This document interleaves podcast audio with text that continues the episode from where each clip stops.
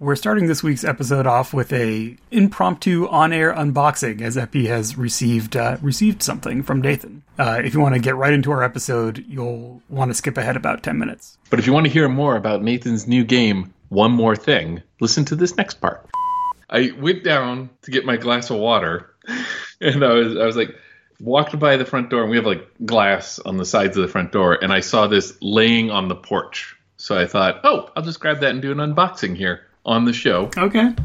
This being for uh, those who can't see us, which is all of you, uh, a parcel from uh, NDP Design. That's me. To, yeah, to Epidiah Ravachol. Presumably, uh, it is. Oh God, I chose the wrong day to clip my nails. Presumably, it is uh, um, just one more thing. Wait, that's the title, right? The title is One More Thing. One more thing. So sorry. presumably it is just, comma, one more one thing. more thing. All right. Epi is currently using a screwdriver. Oh, there's a lot of tape. Yep, I I am prodigious with the tape. Oh yeah, I opened it without the need for tetanus shots this time. Oh, nice! This is very well packaged. Got a little foam insert. Got some nice tissue paper around it. Jesus, you spent some time, buddy. Get into a groove. Yeah. Oh yeah, look at that. Oh god, it's got heft. Yeah, there's a bunch of stuff in it. That's why there's a box. The lovely box. Oh, it opens nicely. Not all boxes open nicely. I mean, I know that that's what you were looking for. Yes. Two six sided dice of different color, little meeples. Wow. Is this okay? These are different mysteries. These these packages of cards, right? Yes, not- those are the okay. clues for the different pre-made Yeah. cases. I just we live in a post legacy world, so now I'm like, Oh. wait, am I allowed to read all? Oh, wow, that is nice. Sorry, I just the one more thing uh, note. Oh, the little notebook. Yeah, detective notebook. Uh, that's got a nice texture to it too. And there's the board. Ooh, more. Let me get where did my screwdriver go? Some assembly required. Oh, disassembly, really. This is a special exclusive for uh, for our listeners. Yes. Um, so one more thing is a detective mystery game uh, that I designed and uh, developed with the aid of a friend out here named Steven, Steven Winchell, um, who also did all the art. And so it is clearly inspired by detective mystery fiction such as Columbo. That's kind of the core dynamic that the game plays with. Um, but you can, you know, play it in all kinds of different genres or decades or, or whatnot. Um, you know, we also cite the Rockford Files, of course, uh, Poirot, uh, Miss Fisher uh, mysteries, um, etc. there we go. There's the board. That's an adorable board. I know it came out great, right? So Yeah. it's a two-player game. One of you plays the detective, and the other plays the uh, murderer. You can either set those up uh, fully originally um, using the uh, writer's room mode, or you can use one of the five included cases with the game uh, where you're on assignment. And so those are um, pick up and play scenarios. And uh, the board represents how the audience sees your murderer. And so as you play, the detective builds their case with the clues, and the murderer tries to cast doubt, which of course only creates more clues. Um, and you see whether the audience ends up sympathetic to them or not, and how much evidence they end up with against them. The murderer always gets caught in the end, but the board state tells you kind of what their, uh, you know, how their story is going to end and what the, Yeah. the the audience watching your show thinks of them. Wow, this is this is quite nice. Thank you. I mean, I don't mean to sound surprised. And we actually did not we did not plan this as a promo. Uh Becky No. literally got this package as Literally. we were sitting down to record this episode. So uh, we'll treat serendipity as it comes. I love your detective and murderer images. I'm going to show them to you Oh, thank you. because you've you've seen them. Yeah, that's Steven's That's great. Steven's art uh, is great. The box set comes with the, the board, the rule book, the five cases, which are two little pamphlets, one for each player, and then a deck of clue cards, um, dice, which are used for the writer's room mode where you come up with your own detective or murderer, uh, meeples, there's two because there is one scenario where you both are on the board where you don't know which one of you did the murder. Oh, nice. Um, reference cards, uh, and two tearaway character sheet pads so that you can, you know, just use the kind of disposable pads to make your, um, make your characters. So it's everything you need to play except for a pencil. So, um, the hand assembly on this. Did you have to like sort the cards into the the? Yeah, there was a lot of assembly because so for people who are not familiar with how this stuff works, because it was a low volume effort and things couldn't get ordered all together in quantity because that would require a much higher order. All the parts were kind of ordered from different places and then assemb- hand assembled. So the box and the board came from one place. All of the printed stuff, uh, so the the character pads, the rule book, and the case files came from one place. So those all had to be collated into sets, and then those go in a box, and then each deck of cards. We could have just put the whole deck in there as they came, which were just Right. plastic banded, but I thought it would be nicer to have them separated. So each case is in its own little Ziploc. Um, so those just had to be sorted into those, and then the dice and meeples put into a bag. And we had a little socially distant packing party to help get everything together, but because it was kind of a long process with COVID related delays through manufacturing, it was kind of like Yeah. all of the all the printed stuff came at once. So I was able to just like collate that during my spare time while I was waiting for the boxes to get done, like that kind of stuff. I don't know why I never noticed this before because I've seen this cover like every time because that's what you do. You share the the, Yeah. the image of the cover. But this is this is great how the murderer is literally throwing the murder weapon away Yep. as the detective comes back in with like, oh, one more thing. Mm-hmm. like, Yeah. Yeah, no, that was the first. I mean, that was kind of their origination of it all. Was going to. I mean, I came up with kind of the the core of the writers' room mode, which is the more role playing version. Um, you know, I've been working on that for a while and playtesting it, and then uh, I started working with Steven on some other stuff. He does a murder mystery radio play occasional podcast. It, it follows uh, Marty Crane from Frasier when he was a young police detective in Seattle. You told me it's about him and his yeah. wife are the are the protagonists, uh, and so I've helped do some of the mystery development for those scripts uh, for that stuff. And then he's also a cartoonist, and so working out this like basic image was like a lot of the uh, a lot of the original creative momentum for the for the project. Yeah, he's great. Um, anyway, so there's your promo for one more thing. that's great. That's wonderful. It is in limited quantities, but by the time you hear this, uh, you know you can check it out at ndpdesign.com. There's the box sets. There will be a set of like just all the printed stuff, like all the booklets, because I have more of those. And then you just would print the board yourself, and then everything else you can get um, from me. Uh, and there's also a digital print and play version. Nice. Yeah. Uh, I'm looking forward to it. Uh, Em and I obviously we're looking at two player games a lot. But thanks for your unboxing. That was fun. That was it was fun. Uh, that, I'm super excited. I was I literally was thinking yesterday. I was like, I should have this game by now. Not not that, but like hmm. you know, I'm glad that it finally got to you. yeah. Should we jump into this episode? Hello, Jim Rockford's machine. This is Larry Doheny machine. Will you please have your master call my master at his convenience? Thank you. Thank you. Welcome to 200 a Day, the podcast where, aside from doing on air unboxings, we also talk about the 70s television detective show, The Rockford Files. I am Nathan Paoletta. I'm Epidiah Ravachol. For this show, we are going down a dusty desert road to a uh, to to one of your picks, Epi. Yeah, uh, we're going to do episode six from season two, The Great Blue Lake Land and the Great Blue Lake Land and Development Company. And this was uh, recommended from Twitter. And if I were on the ball, Diogo. Let's say Diogo. Diogo from Twitter. a fan of the show. Uh, he says that for his money, this has the best Rocky line of the series. So as we go through this, we're going to have to keep in mind uh, and, and maybe uh, take our guesses at what what we think that line is.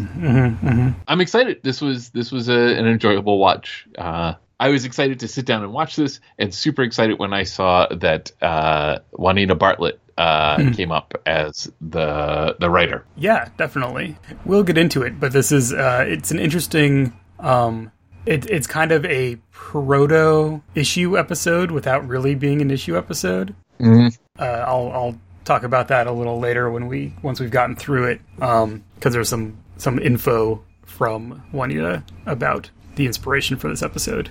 Yeah, this episode. Uh, if it, if this episode had happened earlier, like say in season one, uh, it, I would I would be like, this is where they were figuring out a bunch of the stuff that later became sort of standard Rockford Files. Uh, well, I again, we'll get into it, right? Uh, Sure. but um, Yeah, it's an interesting place. It feels it, it feels a little more like a season one episode to me as well. yeah, This one is directed by Lawrence Doheny, uh, who we will actually get a reference to in the show. Oh I don't know if you caught that. no, Um, we've been keeping an eye on our directors recently. Uh, we're, we're not quite close enough to do a full retrospective um, because he did direct 12 episodes of, of the show uh, across the first two seasons. But we have done a lot of them, uh, including perennial favorites Chicken Little's Little Chicken, Farnsworth Stratagem. Um, af- after we do this, we have four more before we get to the end of the, the Doheny cycle putting in putting in the good work. And this uh, this one feels a little bit like a fun one, I think, from the Yeah. production standpoint. Uh, this is a totally on the road episode. Jim's not in LA at all, so it's all on location somewhere, and there's a helicopter involved. Uh, it's it seems like it was probably a, a fun one to kind of you know get out of the city and go do go do out somewhere in the desert. Yeah, I think uh, that chase near the end. Well, I, I would I would not be surprised if I heard they were like, "Oh, I just want to drive the car out in the desert." So let's let's put an episode around that. the reference, which actually our listeners already heard, but did you catch in the answering machine message? Is it the robot? It's- yeah. Oh, It that's says great. This is this is Larry Doheny's machine. That's wonderful. I do I do like that. Kind of cringy. The, like That's a deep cut for us specifically. It's like Yeah. anyone watching the show who maybe noticed the name and then saw his name in the credits. Yeah. But really, it's for the that's that's just a that's an Easter egg for uh, for the podcast that would eventually arise. right. Forty five years later, I well let me let's because we don't normally talk about the answering machine messages, but let me just ask you a question about this answering machine message. Is this answering machine message left by a robot, or is it left by someone who's pretending to be a robot for a joke for Jim Rockford's sake? I believe it is the second one. Oh yeah, that's what I was thinking too, because it re- it felt like the kind of joke that people would make about answering machine messages in the seventies. that was, that's what I meant by cringy, because it just felt like that. Like, oh yeah, It's like, yes, you're very funny. Thanks, Yeah. Larry. well, other than that, the answering machine actually does not really come into play in this episode, uh, but instead we do get some some elements of some exciting elements in our preview montage. Oh yeah. So uh, I broke the preview montage down to three mysteries. Uh, The first one is, and this gets answered pretty quick. Uh, where did Rockford get ten thousand dollars?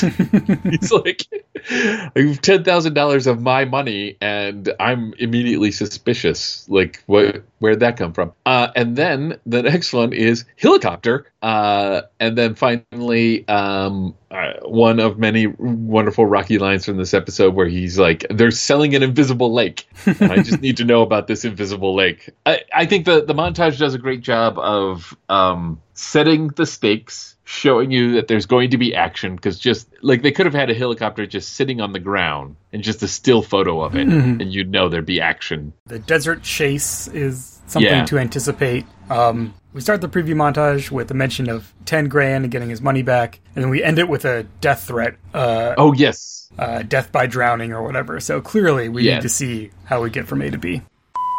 Hello, listeners. We're going to take a quick break to say thank you to our patrons over at patreon.com slash 200 a day. As always, we extend a special thanks to our gumshoe level patrons. This time, we say thank you to Shane Liebling.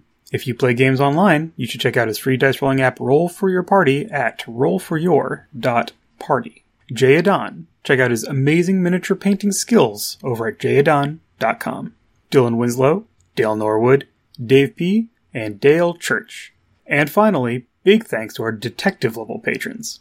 Check them out on Twitter. Eric Antener at Antener, A-N-T-E-N-E-R, Brian Pereira at Thermoware, Bill Anderson at BillAnd88, And of course, Richard Haddam at Richard Haddam. We follow them too at 200pod. Why become a patron? In addition to supporting the show and exclusive episode previews, our patrons get Plus Expenses, a bonus podcast where we casually chat about all the media we're currently enjoying. 200 a day will remain free to all for as long as we do it. But if you want to help support us and get access to the Plus Expenses audio feed, you can become a patron for just $1 an episode. Help out the show by leaving a rating or review wherever you get your podcasts. Tell a friend who you think would like it, and check out patreon.com slash 200 a day to see if becoming a patron is right for you. Is this a country theme of the Rockford Files uh, theme song?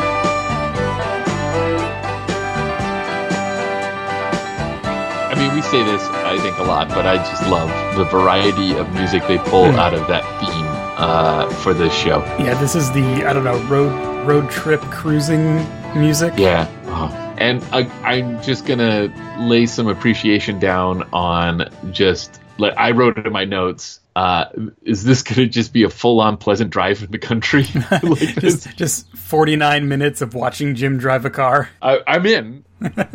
this first scene in this whole establishment uh, in particular the score really does a lot of the work uh, Yeah. to kind of go in and out so we do start with seeing jim driving the firebird through the desert titles are playing as we uh, uh, i don't know we, we go in out all around Yeah. really enjoy the the sense of space and uh, and movement. He is wearing an amazing uh, red and white stripy shirt, uh, which is a strong look. Yeah, it's a. It has some a little trouble with my television set. Oh yeah, It does the. Uh, I, I'm sure there's a word for that thing where it creates the weird patterns. Mm-hmm. Uh, but yeah, yeah, it's a good look. and we uh, we definitely see that it's hot. He has the windows down. Uh, it seems like he's not getting anything on the radio. Uh, I think he looks Yeah. like he scans through some static. Um, but then there start to be some spluttering sounds, and Jim frowns, and we can see that he's having some car. Something's wrong with the with the poor Firebird.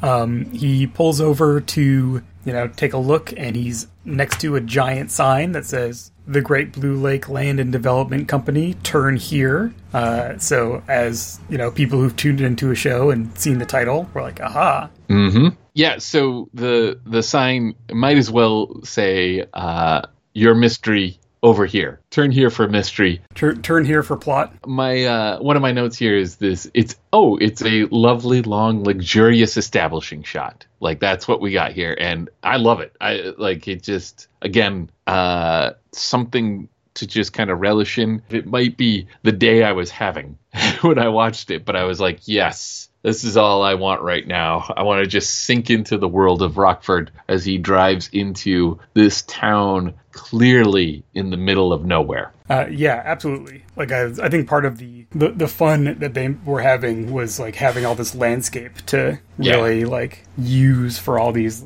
nice big shots, and also, uh, you know, we saw it in the preview montage that there is a helicopter. I think the fact that they had a helicopter, they really got a lot of juice out of that. Yeah. Um, because there's Oh, a right, lot, yeah, yeah. there's a lot of helicopter shot um, in this episode, which is also pretty good.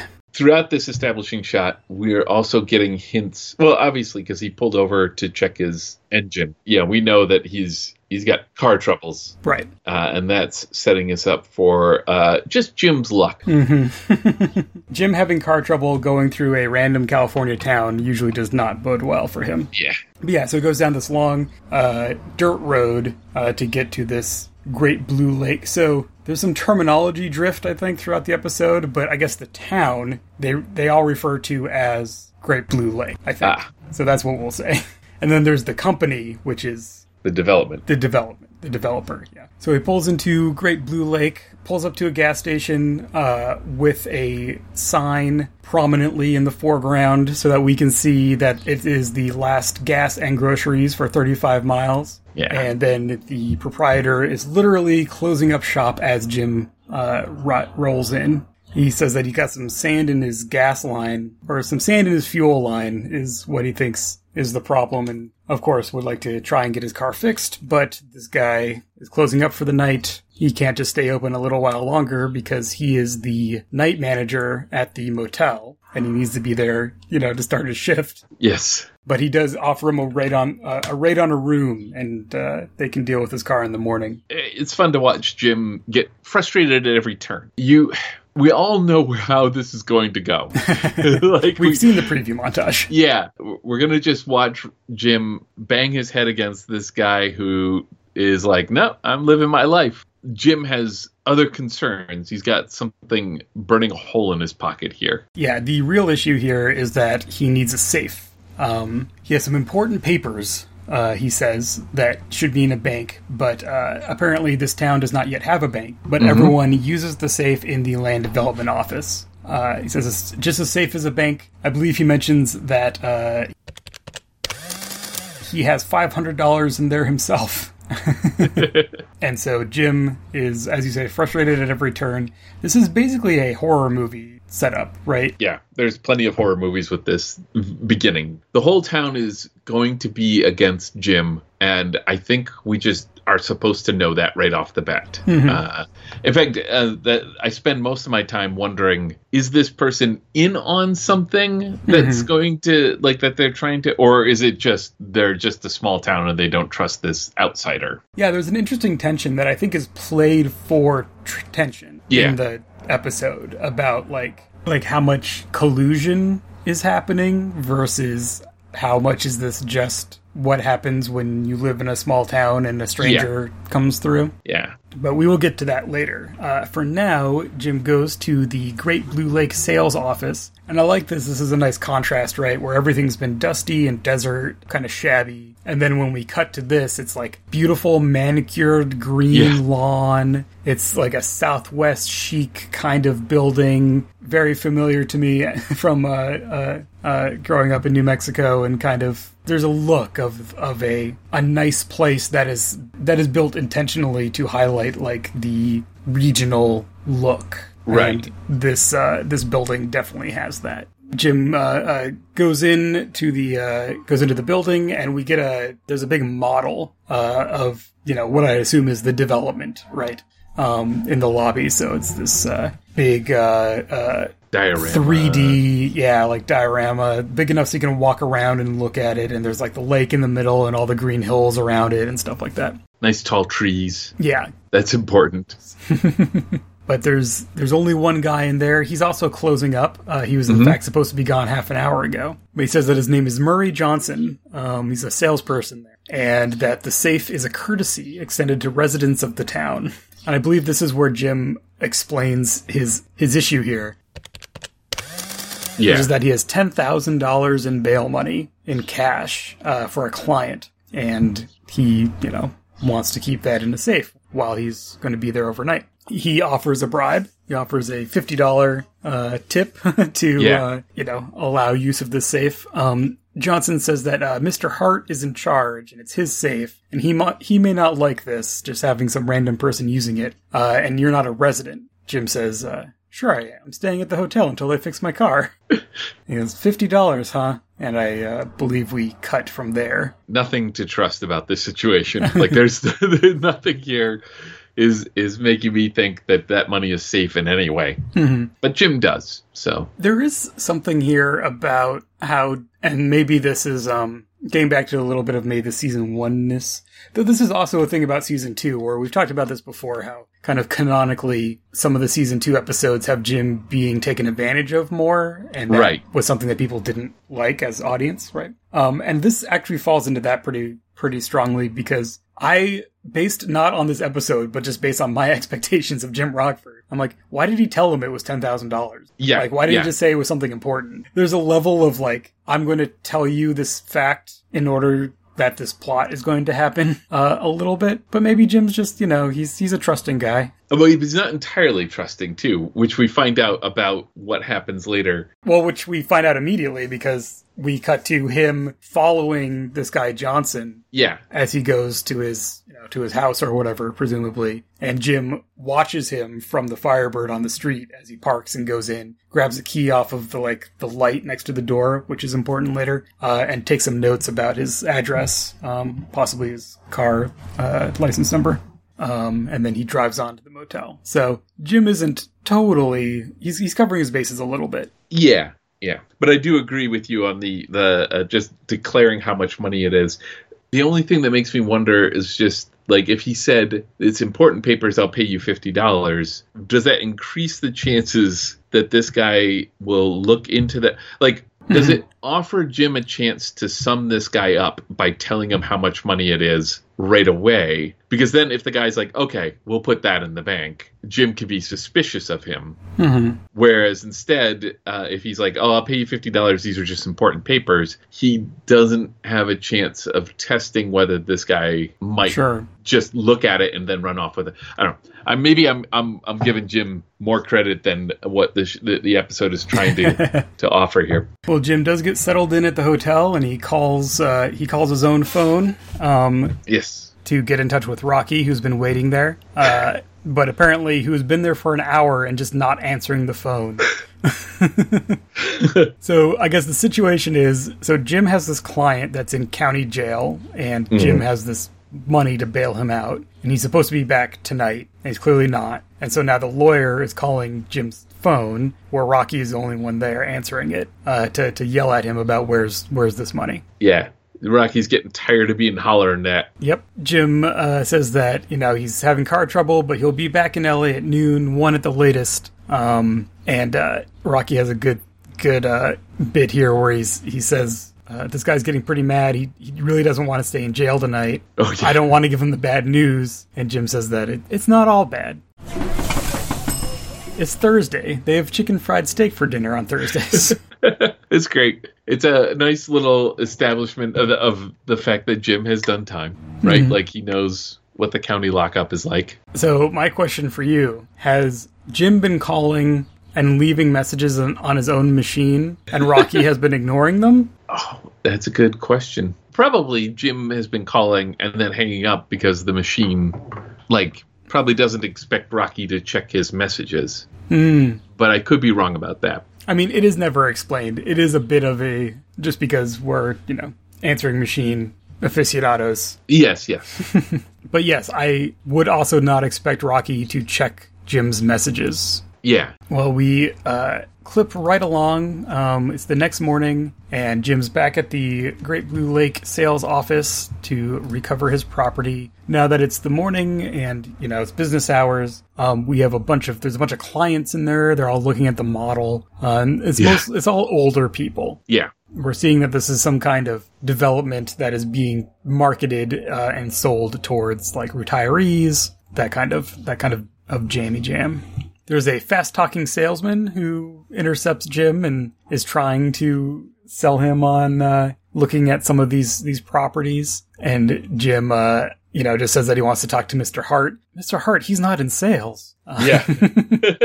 There's this wonderful, I guess, exposition thing that they're doing here where this person, the, the, the salesman, is trying to convince Jim that he's making the right choice being a younger person buying into this right, uh, because the older people won't have a chance to cash out on it or whatever. right. Or like you'll have a longer, like your investment's going to have longer to to give you returns. Yeah. But clearly, so you have like, there's mainly old people there looking at it, but then this guy is s- straight up stating that they're bilking old people without saying it. And then, like, walks back from it because he suddenly realizes, wait a minute, this is a happening young man. He's probably wants other happening young folk to be around him. So uh, yeah, I, I thought it was a good good bit of dialogue, and it's fun to see like knowing what I I mean I know I'm watching a Rockford Files, but also just the, this isn't a timeshare one. We went into that when uh, Dennis fell for the timeshare way way long ago, but like everything about this felt skeezy from the get go, Right. From from the the giant billboard in the middle of the desert saying that there's a lake there, you know, like all of that. Uh, but this one, this moment nails it home, and I like watching Jim trying to let this guy know that he's not there to be scammed. Right, right. I just need to get to the point and get out of here. I know what you're trying to do, and I, I'm just not interested. yeah, Well, while he's trying to make that point, uh, we see an older man come out of an office and kind of eavesdrop on them. Uh, it turns out that this is indeed Mr. Hart, um, who has Jim go ahead and come in. And then th- this scene is is uh, one where I'm uh, I'm I'm expecting it, and then I'm just so pleased that my expectation is fulfilled. Yeah. Where Jim Yeah. uh, just says, you know, says his piece. Uh, he's like, "I'd like to get my money out of your safe. Here's my receipt." He, he has like a written receipt, and uh, Mr. Hart listens, nods, listens, and then just says that uh, I don't know what you're talking about. Dun dun dun. yes. Ten thousand dollars. That's right. It's uh, signed for by Murray Johnson. And just who the devil is Murray Johnson? He's one of your salesmen. Well, I have three salesmen: uh, Paul Tanner, Terry Birch, and Henry Fielding. And Murray Johnson. What kind of a shakedown is this? What are you trying to pull? you know the the crux of our first mystery here, right? Who who knows what and who is trying to get one over on who? Mr. Hart, uh, you know, is like I don't know anything about all this. I don't know this person. Jim has some reasonable points, I think. Well, Yeah. he had a key to the building. He knew where the wall safe was. He showed it to me. I can tell you where it is. And he wrote a receipt on your letterhead. Yes. But uh, this just angers Mr. Hart more, and he's going to call the sheriff, which Jim wants to see the sheriff as much as Hart does. the fun bit about this conversation, I think, well, uh, is that uh, maybe for the audience, but definitely for Jim, Hart is playing like he doesn't know or understand what Jim's talking about, and Jim's evidence isn't there to convince Hart that that this person exists and something like that. It's there to convince Hart that Hart's not going to be able to gaslight him, right? Like he's like, I know that you're messing with me here, so drop the act. You don't have to do the act. I know you're messing with. Me. Mm-hmm. I, at least that's my take on it, and I and I like that that interplay there. Having watched the episode to this point, we saw this guy in the in the preview montage threatening to kill Jim. Yeah. So there's a moment here, which is actually an, another part of the mystery. Is this guy Hart scamming Jim right now? Yeah. And you kind of assume that he is. At least I kind of assume that he is. Yeah. Like this is all some kind of weird setup, and we'll find out more about how it's all gone down. But right now, this innocent act is part of stealing Jim's money. Yes. Another really economical thing that this episode does is uh, cut to scenes where we start off uh, immediately giving us the context for what has happened in the intervening time. Yeah. So we don't see Jim go over to the wall and move the painting and be like, here's the safe, you should open it, and we'll see if my money's there. Right. We cut to Jim pulling up to the sheriff's office, and the sheriff's behind him, and Yes. he comes out and he's like, look, this is all settled. There was no money in the safe Yeah. which I like. But uh, Jim wants to file a complaint. Um, Murray Johnson must have stolen my money. This sheriff, uh, he can't stop Jim from wasting both of their time, and then we have a good bit here. Murray Johnson. Uh, height? Oh, he was about uh, uh, medium, Weight? average, uh, normal, Hair? uh, brown. Brown. His eyes and his hair were brown. Light brown? Dark brown? Medium. Uh, look, Sheriff, I'm trying to be as accurate as I can, but he didn't have any distinctive features. He's just one of those guys kind of fades into the background. All right. Uh, give me your home address and phone number, and anyone turns up looking average, medium, normal, I'll give you a call. Jim says, "There's there, look, there's more to it. He has, you know, he has my money. Uh, he has a copy of the serial numbers of the bills. So it's like, Yeah. apparently, it is ten thousand dollar bills. Yeah. I've never seen one. I've never seen a thousand dollar bill. There is on the IMDb trivia. There is a someone has a note about how the thousand dollar bill. I guess they stopped being printed in the '60s, Ah. and so by the time this episode came out, it would be pretty unusual to to have any in circulation. But also, I don't know. It's, yeah. they existed. Like it's possible. They're legal tender. But uh, yeah. But so he's like, I have evidence that I had this money. Here are the serial numbers of the bills, and Right. also I have Johnson's address because I followed him. Because I don't give someone ten thousand dollars and just you know walk Yeah. away. That's our Jim. Um, and he's like, I want to go there now. And uh, I have a note here where the sheriff is suddenly very interested in going with him. the same thing like uh, uh, we were just talking earlier about how like we're not entirely sure uh, if this is just a town, a small town, and Jim is in it and therefore distrusted, or if it, the whole town is in on it. As we're watching this, I'm like, okay, is the sheriff in on it? Because that not only is a possibility, but it like has happened in Rockford Files Right. plots, maybe even before this episode. Like I, they're all jumbled up in my head. But um, and my note here is just that like think that this guy's cooperating with Jim.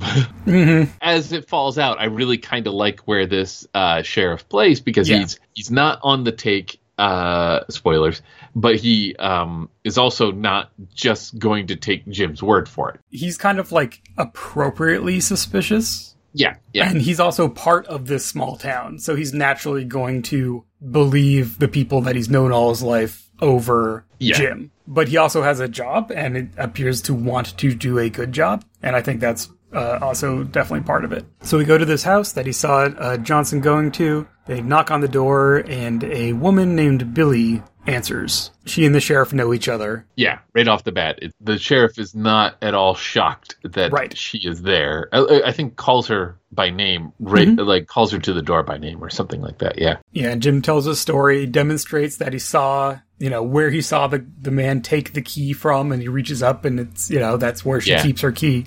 Billy says that she, she lives there by herself. She was busy at the restaurant at that time last night. That's where she works. Nothing was stolen or nothing's been messed with in her house. Sorry, can't help you, right? right. And the sheriff here says specifically, you know, it's a small town. She's lived here as long as I've been here. Like, I'm going to believe her, right? Yeah, uh, there's a little bit about um, if, or is this a little later? I can't remember, but there was a little bit about uh, if she was having men over. The town is small. I would have heard about it. Like it, that's the kind of rumor that people would tell. Oh yeah, that's here too. Yeah, Jim ends the ends the scene saying that uh, I'm going to get my money back, and at this point, I don't care how. yeah, that won't bite him in the ass.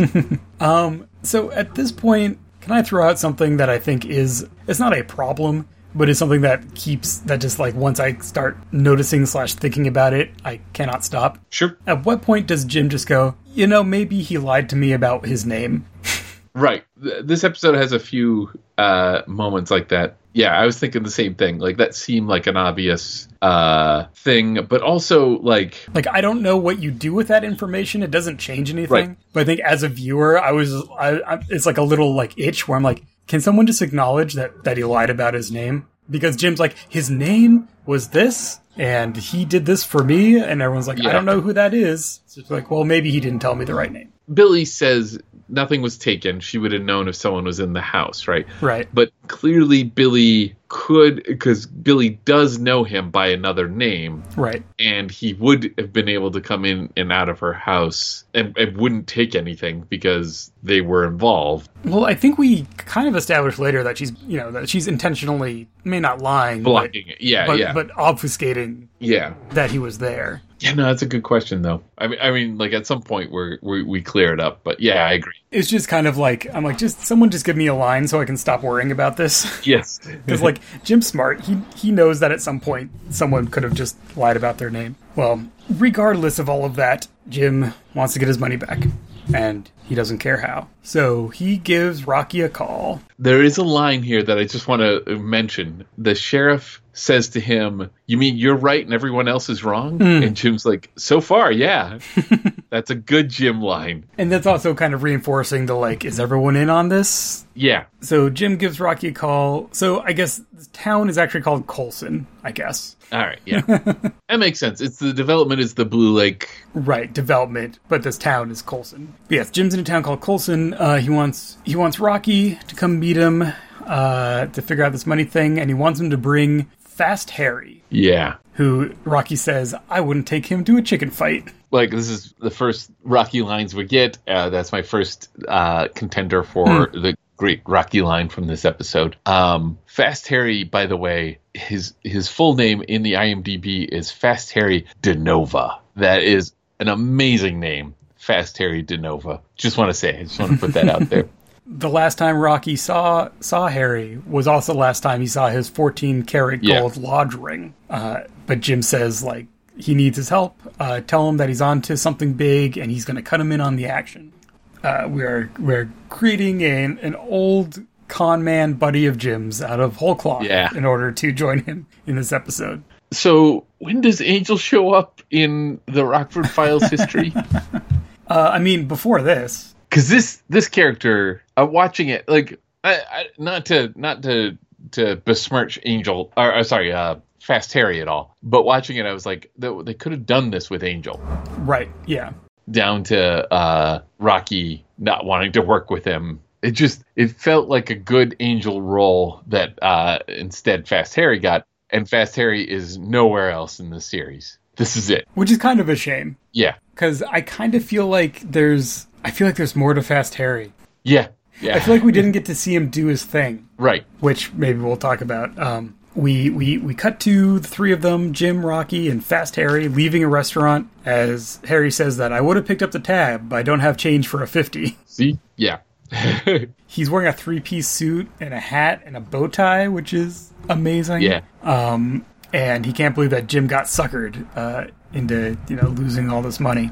So there's this whole kind of back and forth about like why do you want me? You know, why'd you bring me out here? Yeah. What's in it for me? And at the end of the day, there's not really anything in it for him. But he, but Harry owes Jim a favor, and Jim's calling that favor in was what I took away from this. Yes. There's some interesting things about uh, Harry and Rocky's involvement in all this. Because Jim is setting up a con. Right. and we don't see we don't know what the con is and then it it never comes to Right, fruition right, right. There's a moment in here where Jim Jim says to Harry, but it's it sounds almost like he's imitating Rocky. Why not level? Were you afraid I wouldn't come? Well, I knew you wouldn't. you never done nothing for nothing in your life, Harry. That is true.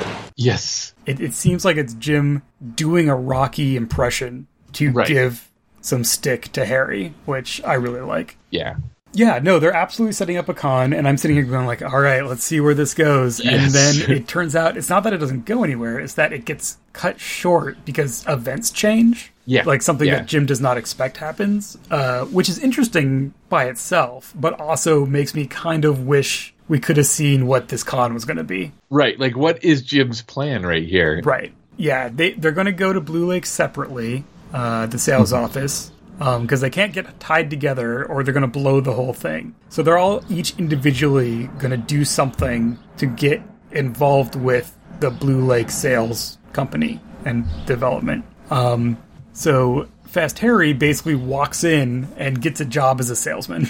yes as you would if you're like my name's fast harry and they're like you're hired I'm wearing a bow tie. You're hired. yeah They do, and this is uh, plot relevant. They have an opening. They usually have three right salesmen and one didn't show up for work, so they hired me. All right. And then Rocky's in there kind of as a uh, as a punter, as our friends across the pond would say, um, looking at the model and getting the sales pitch from our fast talking sales guy that Right. was giving Jim the business the day previous. And uh, I think this is kind of the heart of the issue uh, uh, element of this episode, where Rocky goes out with this sales guy to look at the parcel that he's interested in. And Yeah. They just drive out into the desert, and there's just nothing. And like the Yeah. wind is is whistling, and there's like some little shrubby, some little shrubby desert trees. this was the thing about like that diorama the the model the thing about it that really stuck out to me was how tall the trees were on that model and there are no the, you know there's shrubs but there are no trees out here Uh, Rocky specifically is looking at uh, a lakefront parcel. So, Yes. you know, they get out there and it's just desert, and he says, Where's the lake? And uh, the salesman says, Oh, it isn't in yet. But, you know, if you buy in now, this will be lakefront property. Uh, you're close to the country club, but not too close. You won't, it won't be too loud. yeah Uh, if you prefer the quiet, et cetera, et cetera. And he's like pointing at places. He's just like pointing at random. And he's like, that's going to be over there. And that's going to be over there. And he pitches all the benefits of all the fun lake activities. there's no motorboating safety but uh, you can sail and blah blah fish uh, one thing i love about like noah beery's performance here is that uh, we are definitely getting a conflicted rocky like you can see that rocky is almost buying it even though he knows that, that that's not what he's here for Right. and that's and then this guy and and a little bit later that like he he is pretty angry about what they're doing. But like right here in this moment, Rocky is exactly the kind of person that if he wasn't prepped for this, would believe that that lake was coming in and would like buy into this idyllic uh, dream. Yes and no. I mean, I think he is playing it conflicted because you also kind of see him see the promise of it, but also he's literally looking at desert and like Yeah. seeing what's actually there. And he does kind of turn at the end and he's like, okay, well, I've seen enough. And the salesman's still trying to pitch him on stuff. He's like, well, I'm going to talk to my son. Oh, we'll bring him out here. He's like, no, he'll believe me. He'll believe what I tell him. And, um, and then we have one of my, this is one of my favorite transitions. I mean, it's, uh, it's, it's not like really bizarre or strange. It's just like so smooth and well done. The salesman ends this scene saying like, Take a look, mister. Take a good long look. No smog, no crowds. No roads, no water, no electricity. They're selling an invisible lake. It's so good. Is this yeah? Is this where where where Rocky gets a little? You know, a lot of these people live on a pension, and Yeah. you know they're taking advantage of these uh, of these old people who just want to retire. Um, A lot of my notes up to this point are the question of is Rockford just in it for his 10K or is he out for justice? Right. We don't know what his con is, and we also don't know his intent with his con. And my note in this scene is like, oh, Rocky makes a play for justice. Like he, he's he's like, hey, they're bilking people. This might be my vote for the Rocky line for this episode. Out there where there's nothing but sand and jackrabbits, this guy tried to sell me a boat. Yes. Yeah. Oh, it's an exquisite line. Uh, I don't know if that's uh, if that is the one, but that was That's a very that's a good one. Yeah, I think we we I mean this whole scene is the transition for Jim of whatever his plan was to yeah. a new plan, which I think probably involves transitioning towards justice. There's some there's some text about that. So Yeah. there's a knock on the door. Um, Jim makes Rocky go hide in the bathroom because they're not supposed to be seen with each other, right? For whatever this con is. I think just before this, we sorry, but there's a really good Jim line I got to drop here, and that was a, about this justice thing where Jim says, so I don't remember the exact light up, but he goes, "Yes, I do, and I look lousy on a white horse." Yeah, there's there's one moment where where uh, Rocky's like, I don't know, what do you think? You know, where he, where Yeah. where Rocky's like, do you think it could be a good investment? Yeah, So I read that as Jim being like, we're not like, no, you're not going to invest in this. We're not going to go ride horses. But maybe oh, I, I read it as like the the white horse is the uh, the good guy, like he's not. Rocky was making a play for uh, putting them putting this company out of business because they they were bilking old people. And Jim is like, yeah, I think that that's what they're doing, but Gotcha. I, I'm not. I'm not. I'm no good guy. I'm no no hero. I think perhaps I, I missed exactly what was going on there, but that makes sense given the rest of the scene. I think, Yeah. uh, because then there's this knock on the door, makes Rocky hide, and it is in fact Mr. Hart who wants to come in and apologize. Dun dun dun. Um, so he says that, uh, and and Jim of course is suspicious and still doesn't like this guy, uh, but does let him have his say. Um, one of his salesmen is named Terry Birch, and that uh, Terry did not come into work that morning. Um, but he knows that there's uh, you know his his mother is in L.A. and needs a lot of help or something like that. So he sent someone to check, and they found him, and sure enough, he had your money. So he hands Jim the envelope with his ten thousand dollars plus a few hundred for his trouble. Yes. And Jim wants to know why he's being so helpful all of a sudden. Mr. Hart doesn't want Jim to press charges against Terry because it would look bad for his company, for the Blue Lake land development, etc. So they go back and forth a little bit, but that's basically that's the, the takeaway.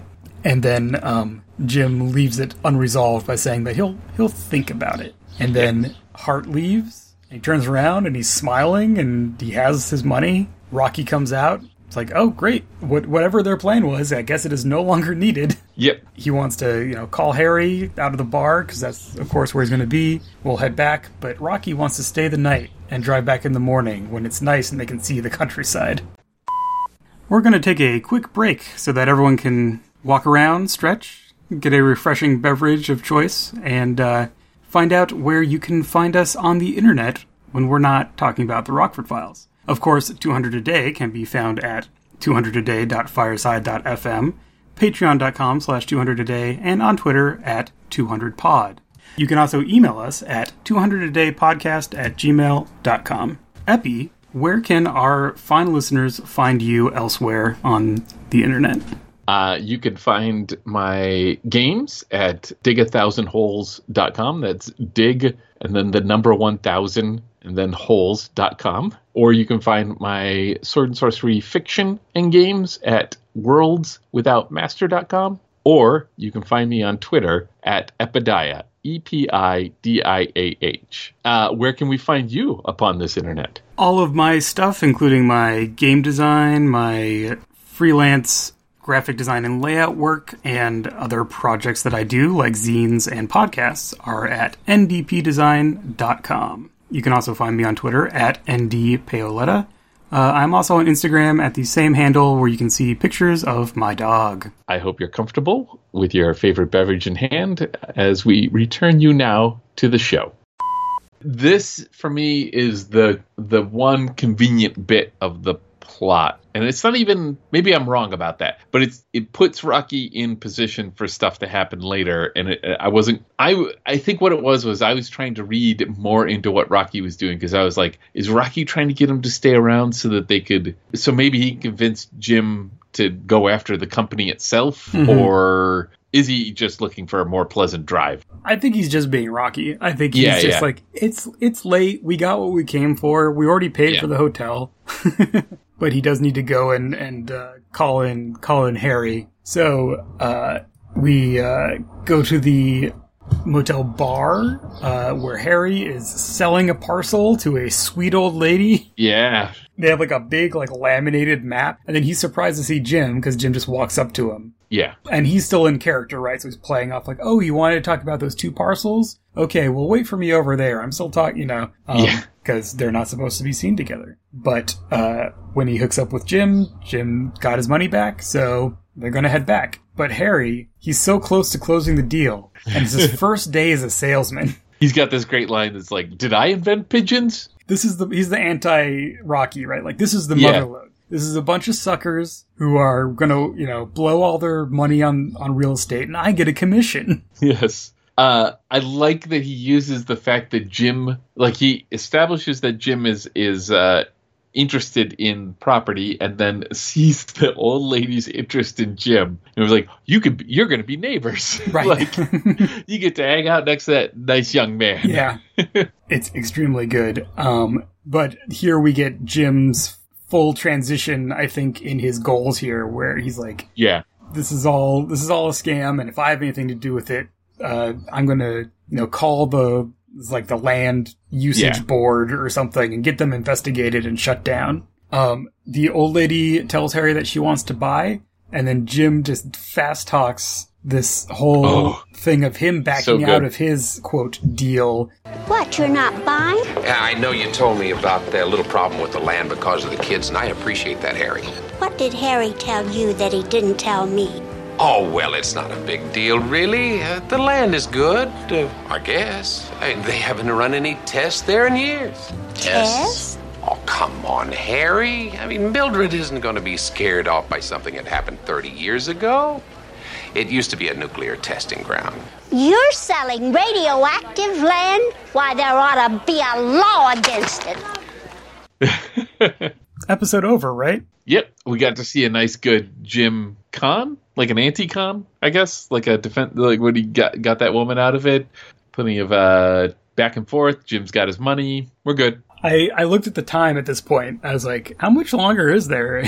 Yeah. it's like this is a little over the halfway point of the episode. I think, you know, because I was kind of like inter- like I wanted to see what this con was going to be. And now it's like, oh, I guess they don't need to do it. Yeah, now they're done. Yeah, So we go to Jim drive. So they all arrive separately. So I guess they're all leaving separately, right? So Jim's Yeah. driving uh, the Firebird. He's leaving town, but then the sheriff runs up on him with his lights blazing and pulls him over. Pulls pulls his gun first thing and has him get out of the car and pats him down and asks him where the money is. Like, how did you know I got the money back? We found a body, Terry Birch. He was shot twice behind the hotel, and you said you didn't care how you got your money back yeah. There you go, Jim. loose lips. Uh, but yeah, dun dun dun. we go to the sheriff's office where Jim's getting fingerprinted. And during this whole, during most of the scene, Jim is getting fingerprinted and then like cleaning his hands off. And it's all Yeah. just like physical business. I liked it because it did seem extremely routine. Yes. It felt like this is just something he's done so many times. He's just on automatic, like to clean the ink off his fingers and stuff, uh, which I thought was a nice little inhabiting the role business. it sort of echoes back the the bit about knowing uh that is chicken fried steak on Thursday nights. Right. My note was uh oh, this is how we get into it. Yeah. Like this is the the whole time I've been like Jim's not in it yet. Mhm. He's still bouncing off of what's happening. Uh, he could have gotten away with it, but nope. Now, now you've pulled Jim in. Now you've made your mistake. You, Mhm. you tried to set him up. There's kind of a, a little uh, nod here, which, so there was an earlier that I'm just thinking of now, but I think it's in the episode. Um, there was an earlier line when he was first talking to the sheriff about how, like, if this guy got 15 miles in any direction, he would have been out of my jurisdiction. Yeah, the sheriff catches up to him on the road in the morning as he's leaving town. So it's Yeah. like if if Rocky had just not been stubborn, they would have left Yes. the night before, and then he wouldn't have been in the jurisdiction for this whole thing. Not that he wouldn't have gotten in trouble, but like right. I think there's a there's an element of that that I'm like Rocky. Um, but yeah, so of course, uh, you know, Jim tells his story, and of course, uh, Mr. Hart denies giving Jim that money. What would have been his motive? Jim had motive. Uh, he had opportunity, and he made public threats. Yes. And then Jim wants his phone call, and there's a great line. You're not going to be one of those guys who reminds me of their rights all the time, are you? but Jim makes his phone call. It is to Rocky, um, who they have a whole conversation. Where, so Jim's in this cell. There's like one cell in this sheriff's office. Yeah. So Jim's in this cell. Uh, Rocky's outside, obviously, and they have this whole conversation without really, without us knowing what it's really about. But Rocky wants to call Beth. I'll call your lawyer. She'll get you out of this. And Jim's like, no, this is the only way I'm getting out of here. Please, you have to do this. We don't know what this is. And Rocky's like, I ain't doing it. You'll get yourself killed. But then Rocky shakes his head and he's about to leave. We see on his face where he's like, okay, fine. I'll do the thing. Yeah. So he goes to the sheriff and says, uh, you, you better keep an eye on Jimmy because he's going to try and break out. And I don't want to see him get hurt. There's no way he could break out. Oh, that doesn't mean he's not going to try. Um, Right. So he primes the sheriff, right, to to expect that Jim's going to break out, try to break out, and the sheriff is not going to let that happen. He'll keep an eye and a shotgun on him. We then reinforce this where he goes in to tell Jim that he has no chance of escaping, and Jim makes fun of him and his uh, sardine can of a jail cell. The real question is, who couldn't break out of here? The sheriff is going to stay right there all night long with his shotgun, and we see Jim give a big smile as he lies back down on the Yeah. cot. So this is whatever his plan is. It's apparently going. This this scene uh and and its fruition uh feels very maverick. Mm-hmm. This could be a easily be a um, sheriff's office in the old west, right? Down Yeah. to the like I've got a shotgun and like all of it. It's good stuff. Uh yeah, and, and I love Jim just saying, "I'll just walk out." Like if I wanted to, I'd just walk out of this. Uh, morning comes. The sheriff comes in with breakfast, and Jim doesn't respond. There's a little, you know, blanket with something under it on the on the cot. The sheriff's like, "Oh, he didn't." And like goes in and pokes it, and it's just like his jacket or something. So he stalks off in a rage, leaving the cell door open. And Jim just rolls out from underneath the cot Yes. and just strolls out of the cell. So a bit of a long con, but it apparently works. yeah. He uh, hightails it to a barn somewhere where uh, he managed to get word to Rocky, who shows up with Harry. The only reason Harry came was that Rocky threatened to tell his parole officer that he had left LA. and we see buried uh, or like hidden underneath the hay uh, is the police car that Jim apparently stole in order to make his escape from the area. Um, Harry said that he went to work that morning at the sales office, uh, but it was all locked up and they were packing things up. Looks like they're planning to split. And Yes. without Hart, you got nothing. so this is uh this part here so i'm thinking about the mystery of this right at this point we know who did it but that is not really in question like we've been well i mean obviously from the from the uh, opening montage we we knew hart was the the guilty party here we sort of know why but not really we don't know exactly what happened uh and maybe when we get to the end, we could talk about that a little bit. But like, we know how Jim got involved, but like, this guy who took Jim's money and put it in a safe used a fake name. Then he gets killed, and those decisions using the fake name and killing him. I'm really perplexed at this point in the story. Like, I don't know, like, th- those are not motivated yet uh, in, in any way. Yeah, I mean, I think the next scene does fill that in. Oh, okay. Maybe I missed some of it then. So uh, Rocky and Jim go to Billy's house. Remember, Yes. remember Billy, who is upset, you know, and scared. She says that it's all over the news that Jim killed Terry for that money, and her and Terry were seeing Yeah. each other. And Jim has one of his great Jim lines. Ten thousand dollars isn't enough money to kill a man for, at least not for me. Uh, I think he he makes a guess that's on target, right? Which is that Billy was in love with Terry. Um, Yeah. And Jim wants to know if she wants to find out the truth. Oh, yeah, that's right. because he surmises. So when Jim first went to the sales office and met Terry, uh, who lied to him about his name, he saw Terry. He was like going through files and had like a ledger, and he was putting stuff in his like briefcase. Uh, so he wonders. Hart is making millions off of this whole development deal, but maybe his salesmen were not making out so well. And Terry, you know, looked for and found something that would hurt Hart Right. and he saw Terry with his uh, attaché case, as he says, when he got out of the car when he followed him um, Yes. and went into the house. So if that's still there, maybe that's the evidence, and that would be the proof of whatever Hart was up to. If that's here, we can prove what happened. And so we cut to Jim on the phone with a ledger in front of him, saying, "It's all here." Yep. uh, it turns out he's actually on the phone with Mr. Hart because he says, "You bought a lot of protection." Yeah, I think that's why I I missed it. Is that it, to explain what I said before? Uh, I hit that point in my notes where I'm asking all those questions, and I completely forgot about this attaché part uh, because it is brought up and resolved right then and there. Immediately. Like, yeah, It's like, oh, here's what happened. Uh, Jim demands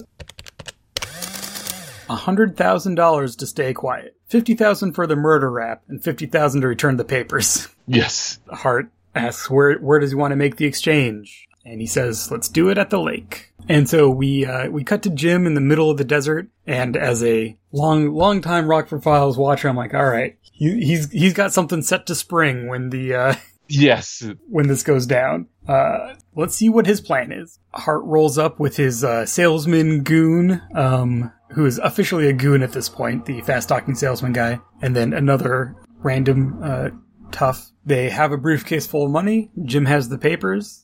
Jim gives the papers over and says, All right, where's my money? And then our salesman goon pulls a gun. It's going to escort Jim to the center of the lake, like Terry. And we have the, the quip uh, from the preview montage of uh, the cause of death will be drowning, or yeah. I mean, clearly with a bullet in him. clearly. And there's no lake there anyway, so what does it matter? Once he's like, We are going to kill you. And then Jim says, Like Terry? Terry wanted a bigger piece of the action. And uh, that's when a helicopter comes into view in the background. And Jim lifts his hand and he had a, not a receiver, but he had like the walkie talkie, like radio, like wired into the car Yeah, yeah. thing. It's like the sheriff's been listening to this whole conversation. Uh, dun dun dun. So Hart jumps back into his car and tries to take off as this helicopter lands, and Jim jumps in the Firebird, and we have a desert car chase. At this point, I'd forgotten about the helicopter, and then it showed up, and my brain was like, "How does Colson, this tiny little town, but whatever, it's good. We get a, a helicopter in a car chase here." Um, so this is a fun, a fun car chase, uh, mainly because it's, you know, not on roads. Yeah, it, uh, it's it's on the Fury Road. It is on the Fury Road. Yes, absolutely. There's two things I really like about it. It's not particularly long, and uh, you know, we, we we get what we're here for, which is seeing cars ride around in the desert and lots of Yeah, uh, dirt Dust kicking up and and- everything. yeah, But uh, part of it is that we get a lot of the perspective of the helicopter because the helicopter's following them and kind of hovering Yeah. over them and bumps Hart's car on the top a couple times um, in a classic maneuver. yeah. I was gonna say the standard uh, helicopter attack. Right, helicopter. like, just I'm just reminding you, I'm a helicopter. Our our point of view keeps switching from like on the ground to Yeah. from the helicopter, uh, which is again, let's get as much use out of this helicopter as we can. which is great. Yeah. Um, and then uh, we basically have Jim keeping pace with Hart and just just needs to out endurance him, right? Um, Right. Because he doesn't have anywhere to go. Yeah, what what is Hart's plan here? Right. He's just running. He's just one of those jackrabbits. Just one of those jackrabbits. Yeah.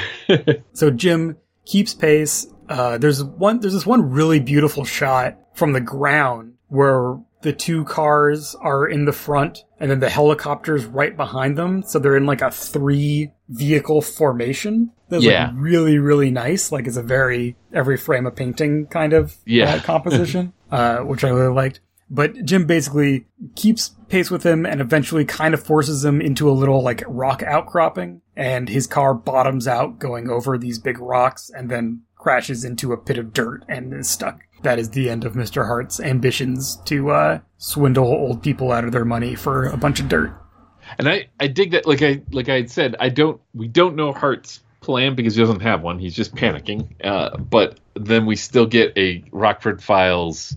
Let's use the terrain. Mm-hmm. Let's let Jim think through what he's going to do about this situation. One thing that this scene also has is a bunch of squealing tire uh, foley, Oh which yeah.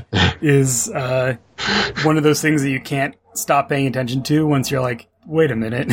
Yeah. uh, uh, tires that are not on asphalt are not going to make the squealing sound. I know it's a persnickety dumb thing, but I once I was like, oh, they're doing tire squeals, and then it's like the entire chase. Yeah. All right, that's a choice. It's just how TV is sometimes. That's fine. you would imagine that this person whose job it is to add tire squeals to the chases all the time Mhm. is probably doing it for this one going it doesn't make sense here it doesn't make sense here but if we don't have it this is a really quiet chase So we end our episode at the sheriff's office. yay Uh, so he's been on the side of justice this whole time. Just he's had incomplete information, so it's not like he's been in on anything. Uh, but he can't let Jim go because after all, he did steal a police car and break out of jail. yes But he does say, "I'd let you go if I could," and this is an entree for Jim's strong play here at the end of this episode, which might be my favorite thing about the episode.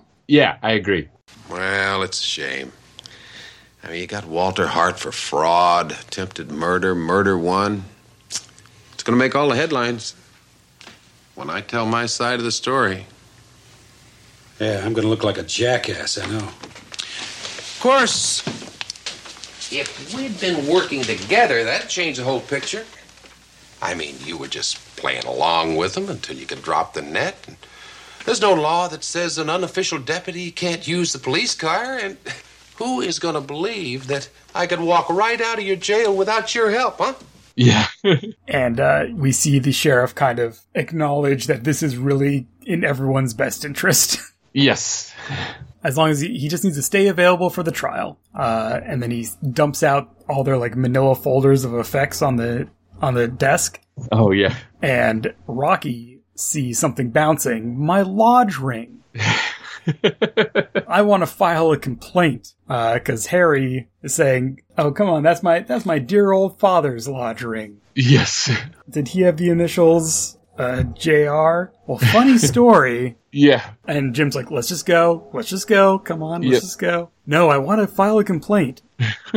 Our last line is the sheriff saying, runs in the family. yep And we freeze on Jim's wry shrug and smile. Yep. Uh, that was a it was uh, a fun ride of an episode. I think I, think I mentioned it was uh, precisely what I needed at the time I got it.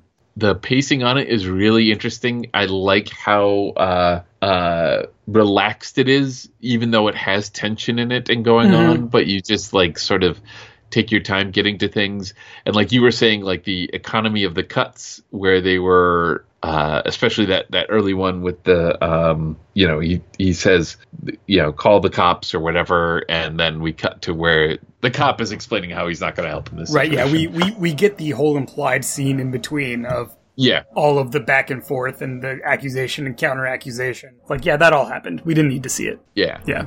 Uh, the mystery is interesting because I don't feel like for an audience the tension isn't in in solving the mystery for us. Yeah. We we know from the moment Hart is like I don't know who you're talking about on we uh, well from the opening montage, we know Hart is the villain. Right, right. I do wonder if it would be like a little different if he wasn't in the opening montage. Yeah. You know, like if instead of seeing him, we just either like heard him off screen or we just saw like the salesman goon with the gun or something. Yeah. Maybe just a little bit more of the chase. That's all. Or a little bit more of the chase. Yeah. Um, but but like we we know, I mean, we know from when Jim turns into this town, and, and he's like, I need to put something in a safe. That Yeah. he's not. That's going to get taken away from him, whatever that ends up being. And Right, right.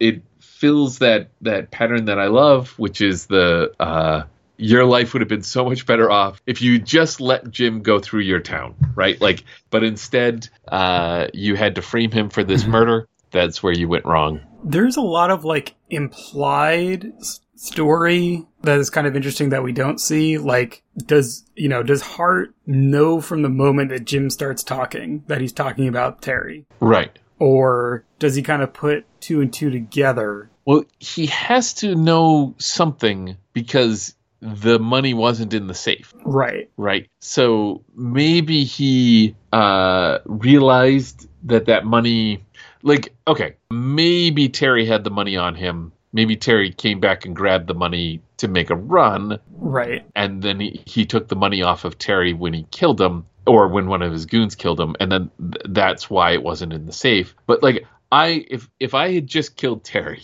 I would not have also stolen the money that just went in the safe. I would have let Rockford walk away with that money. Oh, right. I would have just given it back to him then and been like, yep, here's your money. But also, Hart is just a con man. I think the timeline implies that Terry took the money and then he gets caught up with the next day, like the next night, because they find the body Right. the day after. That's true. Yes, I was thinking that because he, he said he gave gave the money to yeah. So Terry took the money and then he probably killed Terry and found the money. Right. and, and so he knew to get rid of Rockford that to give him the money.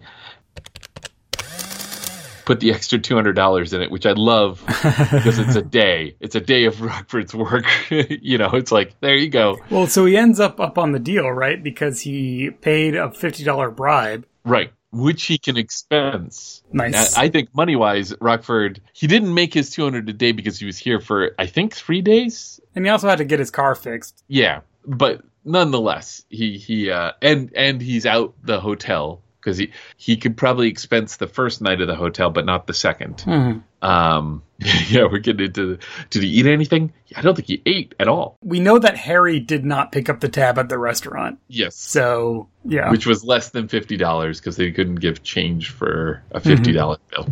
Right. Uh, yeah. So Harry was interesting too. Uh, yeah, having- so it's a little like, why was Harry in this episode? I don't mind. I like Harry DeNova. He is a fun character, and seeing him and Jim banter was good. there was there was like a little tidbit early in the episode where you know it's one of those throwaway things of like uh, I th- uh, uh, Rocky said he tried to sell my pickup Yeah, right and so I think what we're getting is that Terry sells things usually things he doesn't own Harry. you know that Yeah. that kind of con man Mhm. the the one that's like I've got you want to buy a bridge I've got a bridge to sell Mhm. you you know that kind of thing um but yeah like uh, if if I were making the decision before the episode was made if I were making the decision and somebody said well we can either make this new character uh I'll even tell you that his name is Fast Harry DeNova uh or we can go with Angel I would be like well just go with Angel right like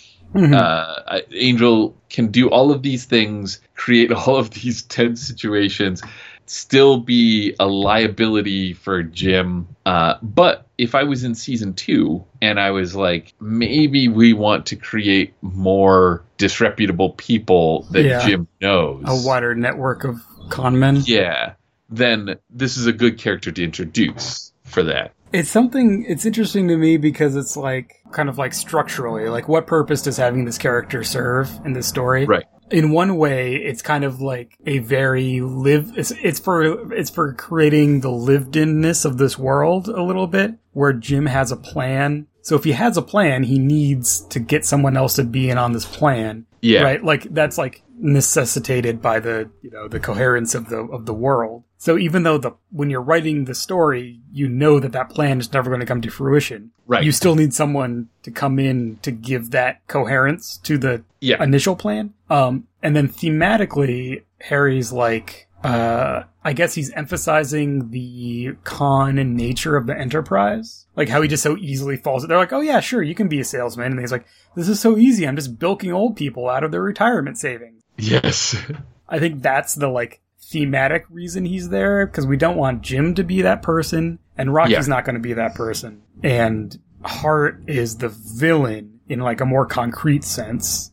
It's just interesting because it's like we never see Harry do his thing. Yeah, yeah. We we see him adapt to the role straight off the bat, but not like what he's going to do once he's in there. Yeah, like we we don't know what the con was, and I still kind of Yeah. wish that I could have seen the alternate cut of this where we see the con. Yeah. because I feel like it would have been fun. I do enjoy that tech. I mean, like I mentioned, Fury Road. There's a, uh, that great scene in Fury Road where uh, Mad. It's near the end where uh, they're having they're being shot at from a great distance at Mhm. night, and Mad Max just wanders off, and then he comes back, and you don't see that he is gone and just wiped all these people out uh, because you don't have to. What's more exciting is the aftermath.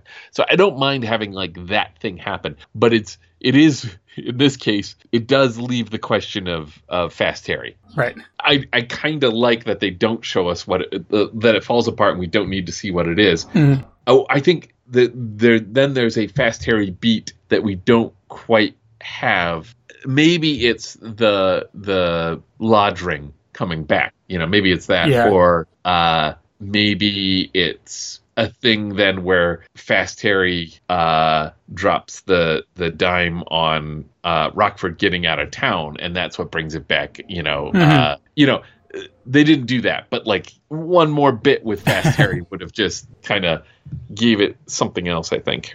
Yeah, I, it's it's one of those where it's like this could have gone in lots of ways. There's no reason it had to go in other ways, but there, Yes. you know, it's kind of fun to think about the other versions of this episode. Um, so I think I mentioned at the beginning that this is a bit of a proto issue episode. Oh yeah. The entry on this in, in 30 Years of the Rockford Files uh, quotes Juanita Bartlett as saying that the idea for it came from reading an article. I think it might have been like a like a Time magazine article or something. I don't have the book at hand, so I don't have the actual quote to read. But um, she, she read an article about this thing about uh, land development scams where Ah. they are designed to part retirees in particular uh, from their money by investing in these land developments that are never going to go anywhere. Yeah. And uh, she thought that was terrible, but it's a hook for the episode to like show that this is a thing, and also you know show show the comeuppance of the architect Yeah. of the scam. Uh, and I guess the proto part for me is that if you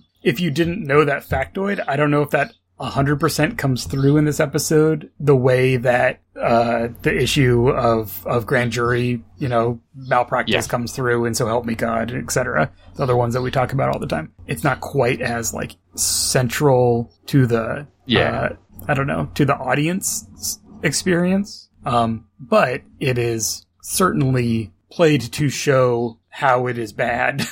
yes and we do get a little like uh rocky uh talking about how it's bad and Yeah, we get to hear the we get to hear the issue from the voice of of uh, Rocky, who would be the person who would be targeted by yeah the scam. Yeah, uh, yeah, fun episode. Uh, kind of. I, I felt like I was I, I was left wanting a little more just because it ended up zigging when I thought it would zag, and I kind of want to Yeah. see the zag. yeah That's fine. It's a the, the story is told the way that they decided to tell it, and there's nothing wrong with that. So, yeah a choice was made and we got a lot of good helicopter. we did we, they they uh paid off the helicopter tapped the roof of a car which is all i need It's all we need. well, uh, thank you to uh, listener Diogo for the recommendation. yeah thank you Yeah, do you have any other thoughts on the Great Blue Lake Land and Development Company? that no and then i'm going to give you them uh no it's just kind of fun i'm enjoying uh now that we've done so many to like I, i'm enjoying that we occasionally pop back to these earlier ones and uh see a little bit about the uh, where they where they're finding the show. Mm-hmm.